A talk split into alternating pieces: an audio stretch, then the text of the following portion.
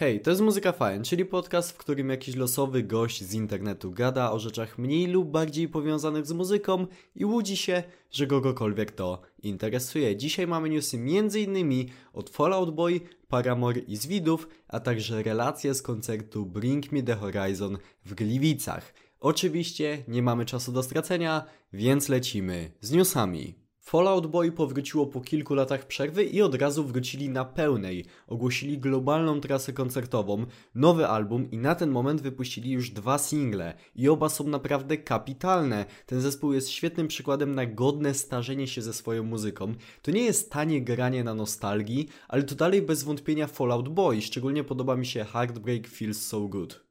Teraz coś z Polski, zespół z Widy również przerwał kilkuletnią przerwę wydawniczą swoim nowym singlem Składamy się z żalu i to jest mniej więcej to, czego można się po tym zespole spodziewać. Bardzo mocny, gęsty klimat, melancholijne teksty i ogólny emo-rockowy vibe. Polecam. Dzisiaj w newsach z tego co widzę będę mówił chyba tylko o wielkich powrotach, bo 10 lutego dostaliśmy dwa wielce wyczekiwane przez społeczność muzyki alternatywnej albumy. Chodzi oczywiście o nowe płyty Paramore i Pierce the Veil. I jeśli chodzi o tą pierwszą, jestem bardzo zadowolony. Ten album jest naprawdę świetny i Paramore zdecydowanie podziela los Fallout Boy w kwestii godnego starzenia się, mimo że oczywiście kierunek, jaki obrały pod względem muzycznym oba zespoły, jest mocno inny. Hayley Williams brzmi cudownie jak zawsze, instrumentale są piękne, a jednocześnie kiedy mają uderzać, to uderzają. Natomiast z Pierce the Veil sprawa nie jest już tak jednoznaczna, bo owszem, jest tu kilka świetnych utworów, chociażby Death of an Executioner albo So Far So Fake, ale po pierwsze to jest trochę mało, a po drugie ten album wręcz błaga o więcej różnorodności. W pewnym momencie kilka utworów zaczęło mi się zlewać w jedno. Na koniec nowy singiel od Neck Deep, utwór nazywa się Heartbreak of the Century, jest kapitalnym pop-punkowym bangerem, trochę w stylu drugiego albumu zespołu. Dostaliśmy też bardzo sympatyczny teledysk i wprost nie mogę się doczekać na kolejne ruchy zespołu, który prawdopodobnie jest obecnie najważniejszym przedstawicielem pop-punku dla nieco młodszego odbiorcy. To tyle z newsów na dzisiaj, teraz pora na pogadankę. No dobra, doskonale wiecie, co się właśnie szykuje, więc przejdę od razu do konkretów. 6 lutego, po 5 latach czekania, udało mi się zobaczyć na żywo Bring Me The Horizon i dalej trochę nie wierzę, że to mówię, ale tak, to się naprawdę stało. Zacznijmy sobie może od początku, czyli od supportów. Pierwsze dwa z nich, czyli Static Dress i Poor Stacy, były mi znane jedynie z nazwy. Wiedziałem o ich istnieniu i słyszałem dużo pozytywnych opinii, ale jakoś nigdy nie zebrałem się do sprawdzenia ich muzyki, niemniej jednak bawiłem się naprawdę bardzo dobrze. To, co najważniejsze, zaczęło się jednak później, bo jako trzeci support wystąpiło legendarne A Day to Remember, które co ciekawe zagrało tego dnia swój pierwszy koncert w Polsce w historii, i zobaczenie ich na żywo było dla mnie spełnieniem kolejnego, nieco mniejszego, ale w dalszym ciągu marzenia. Chłopaki przygotowali świetną setlistę, w której zahaczyli o niemalże cały swój katalog, a dodatkowo ci goście po prostu robią kapitalne show, urozmaicając niektóre ze swoich utworów dodatkowymi atrakcjami, takimi jak pojawiający się nagle na scenie astronauta wystrzeliwujący w publiczność koszulki zespołu, Trochę szkoda, że więcej osób nie było zaznajomionych z muzyką A Day to Remember, ale nie ma co się obrażać, no bo tak jest praktycznie zawsze, że większość osób zna tylko tego głównego artystę i nie ma w tym nic złego, ja się bawiłem tak czy siak fenomenalnie i mam nadzieję, że na kolejną wizytę A Day to Remember nie przyjdzie nam czekać tak długo.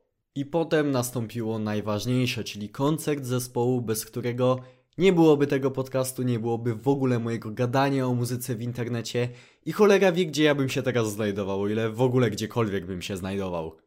I tak się zastanawiałem ostatnio, że pewnie bawiłbym się jeszcze lepiej, gdybym przez lata nie oglądał na YouTubie przeróżnych nagrań, nie znał praktycznie na pamięć tych wszystkich sztuczek zespołu podczas występów na żywo, gdybym nie znał tych wszystkich tekstów, jakie wokalista Oli Sykes rzuca do widowni i gdybym nie znał dużej części aspektów wizualnych na koncertach BMTH.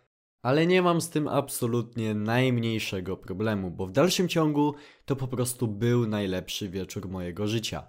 Ja dorastałem z tym zespołem, a on dorastał ze mną. Zacząłem ich słuchać w bardzo burzliwym okresie ich kariery, czyli na początku ery AMO i obserwowanie tego jak gigantycznie rozwinęli się przez te kilka lat było czymś niesamowitym. I ten podziw jest oczywiście jeszcze większy, kiedy człowiek zagłębi się w całą historię tego zespołu. Od niechcianych emo dzieci po gwiazdy z prawdziwego zdarzenia, zapełniające największe areny na świecie. Zresztą najlepszą wizytówką rozwoju tego zespołu jest chyba sam wokalista Oli Sykes. Jeszcze kilka lat temu zwyczajnie nie dawał rady na żywo, brakowało mu tlenu, jego głos często był w nie najlepszej dyspozycji, a teraz przez półtorej godziny biega, skacze i uderza każdą nutę bez żadnej zadyszki. Oczywiście, że jestem stronniczy, ale naprawdę uważam, że nikt obecnie nie robi lepszych koncertów niż BMTH. Aby całkiem nie psuć sobie zabawy, nie oglądałem żadnych nagrań z obecnej trasy i kilka razy zostałem po prostu zmieciony z planszy dbałością o detale i pomysłowością.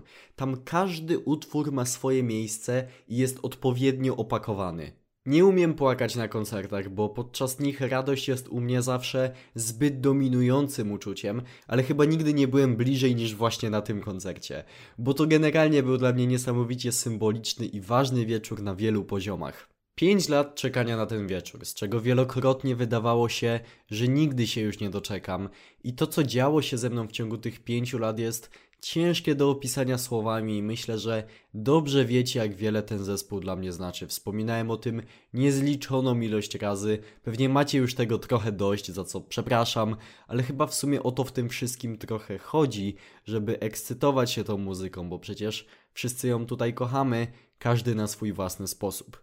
No i cóż, jak tylko będzie możliwość, to wybiorę się oczywiście po raz kolejny i Wam też to polecam.